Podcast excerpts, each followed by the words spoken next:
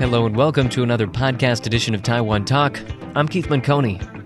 For the last six years, Taipei based community group The Red Room has served as something of a focal point for creative types here in Taiwan with its popular series of performance events.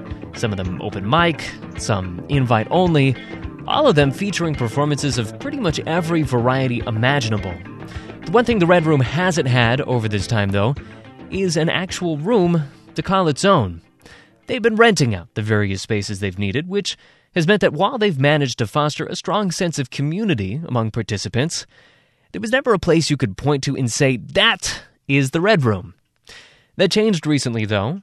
They made the move to a new space in the former Taiwan Air Force Command Center in Taipei, uh, which has now turned into a cultural park. They say they've got big plans for how they're going to use this space.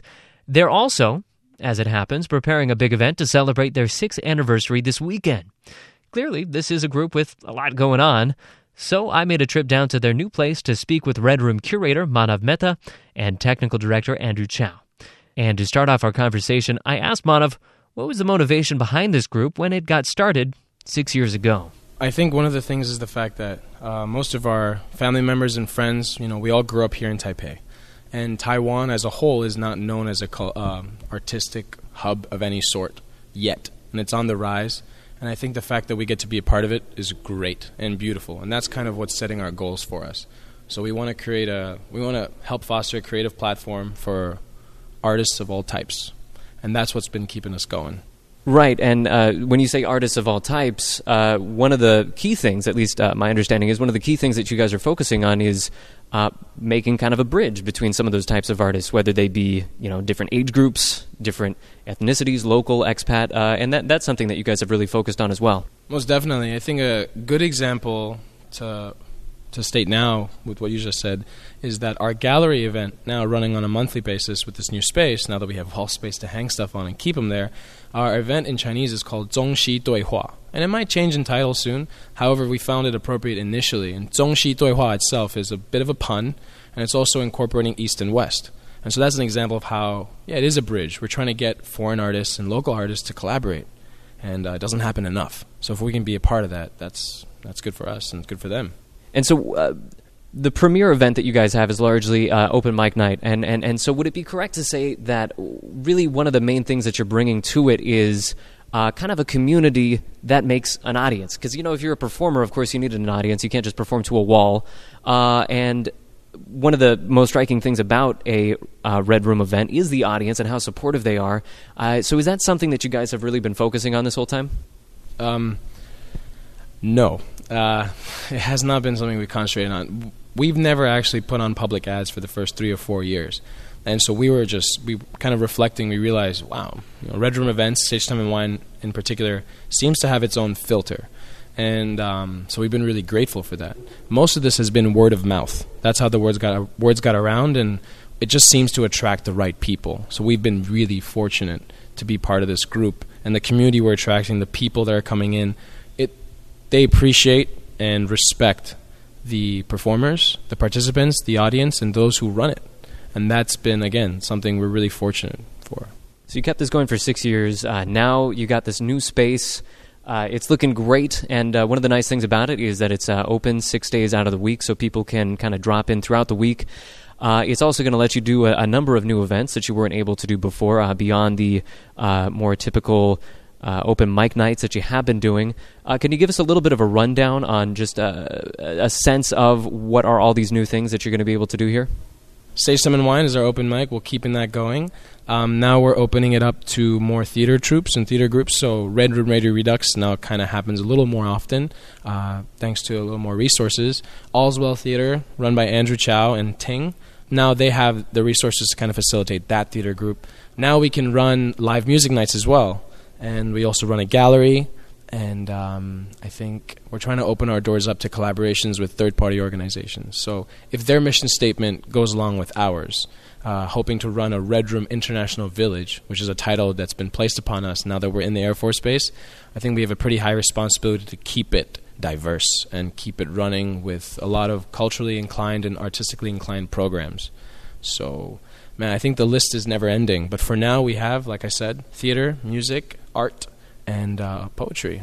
So, getting to kind of that mission statement that you were talking about a second ago, uh, would you say that this new space is uh, changing that mission statement in any way, or is it just kind of an addition to it? Is it uh, giving you the ability to do more than you could before? I feel like it's an explosion of possibilities. Um, having this new location, having this this uh, this home base, really gives you a sense of orbit. Like people can come down and define you, and you you have a place where um, where everything can stay and everything can be displayed. In some sense, you have a, an easy way of keeping track of what's going, what's happening through the activities that are happening around us and through us, and through the events that we're running.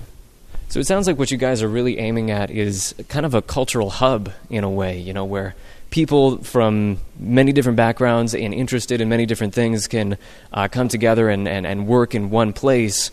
Can you talk a little bit about uh, more broadly?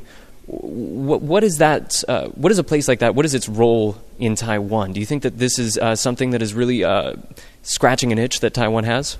I think that um, Taiwan is facing a crossroads where it does want to have some more um, international things happening, and culturally speaking, um, business is already happening. However, in some sense, like it's very clear that you know they they enjoy things from outside, but at the same time, they're also very proud of who they are. The Taiwanese people are very proud of who they are as a people and as a culture. But you know, that being said, it it doesn't really they uh, there has been a bit of a lack of um, interconnection or like a cross pollination and, and on the on the ground level. On the greater level of course you have famous artists doing that all the time but in terms of like the individual level uh, the the piece and blocks that make up a community that's not happening as much right now. However I think that you know given the opportunity given the given the, the platform that the Red Room is and our, our nature of uh, internationalism and our nature of cross culturalism, I feel that that's going to be a really good opportunity for that to happen. And uh, Manav, uh, would you also agree with that? Most definitely. Um, for example, there's not much busking in Taiwan, you know, and I, it's not because there aren't enough artists or musicians or performers. It's because it's just not something the common demographic is interested in. And if it is something they're interested in, they're not exposed to it often enough. And if they are exposed to it, they don't give back. You know, you're not going to make a penny busking on the streets of Taipei. And I think that's just an example of the culture. It's not something bad, it's just something that I think more people can be exposed to and kind of learn from and learn with and grow with. And so the Red Room, I feel, hopefully, you know, we're providing this. I mean, we've gained a lot of support. Open mics in Taipei that have opened in the past did not last more than six months to eight months. We're going on our sixth year. I think the very, very fact that we're running means that we're creating a more safe environment for people to come in. Because, you know, insecurities are at high levels, especially with your art.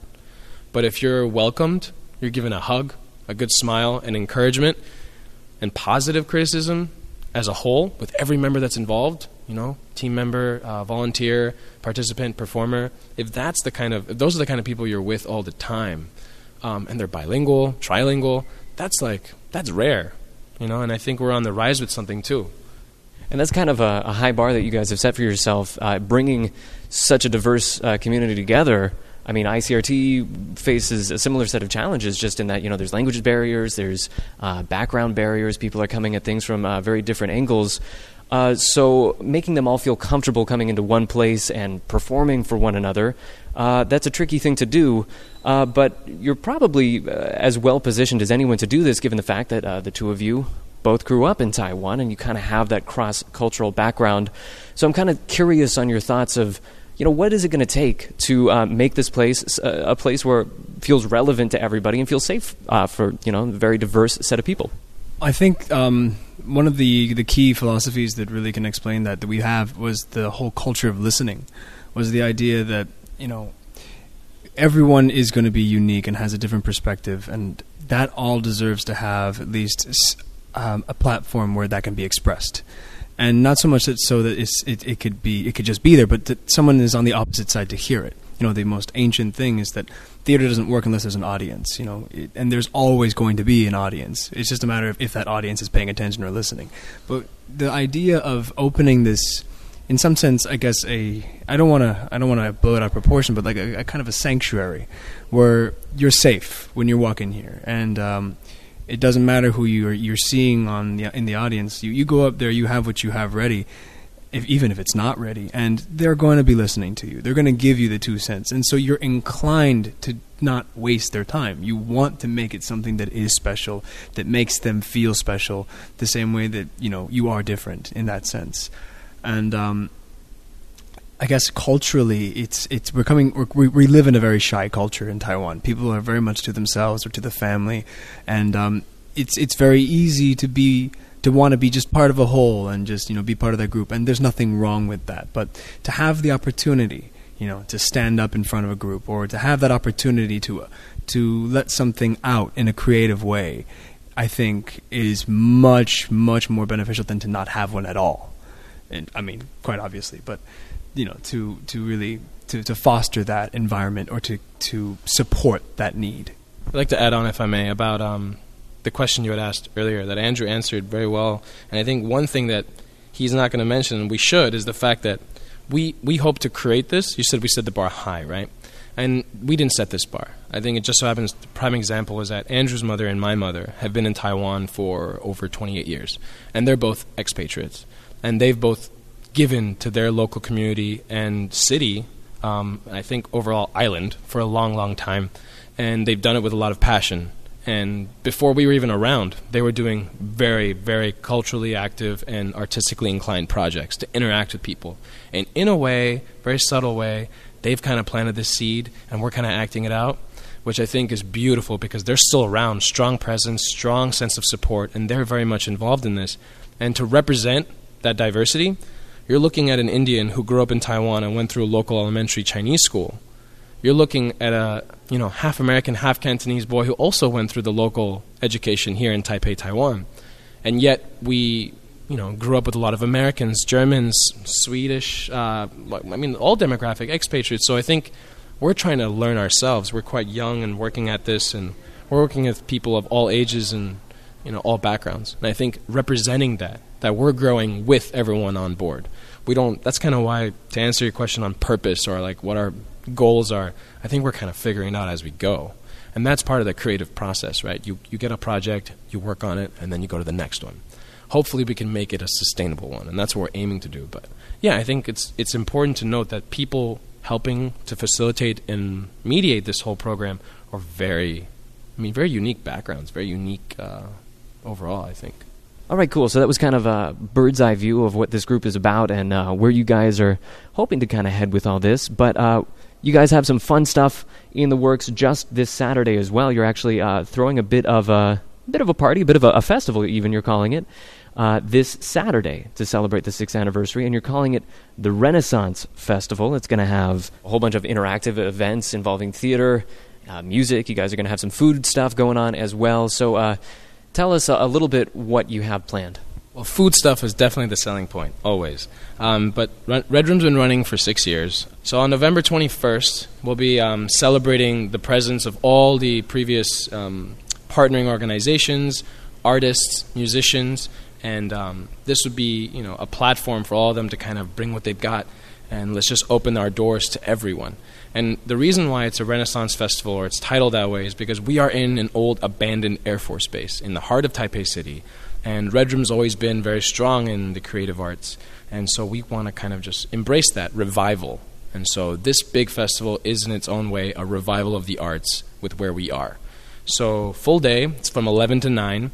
Outside, we're going to have a massive big old truck. And it's going to host up to 12 live music bands. Um, as well, next to that stage, we'll have about 25 tents. Those tents will consist of handicraft booths, charitable causes, food and beverage, and um, interactive activities. We're also going to have up to 12 different portrait sketchers and people who are painting you know, what they see around them. So I think it'll be very free, very light, very fun.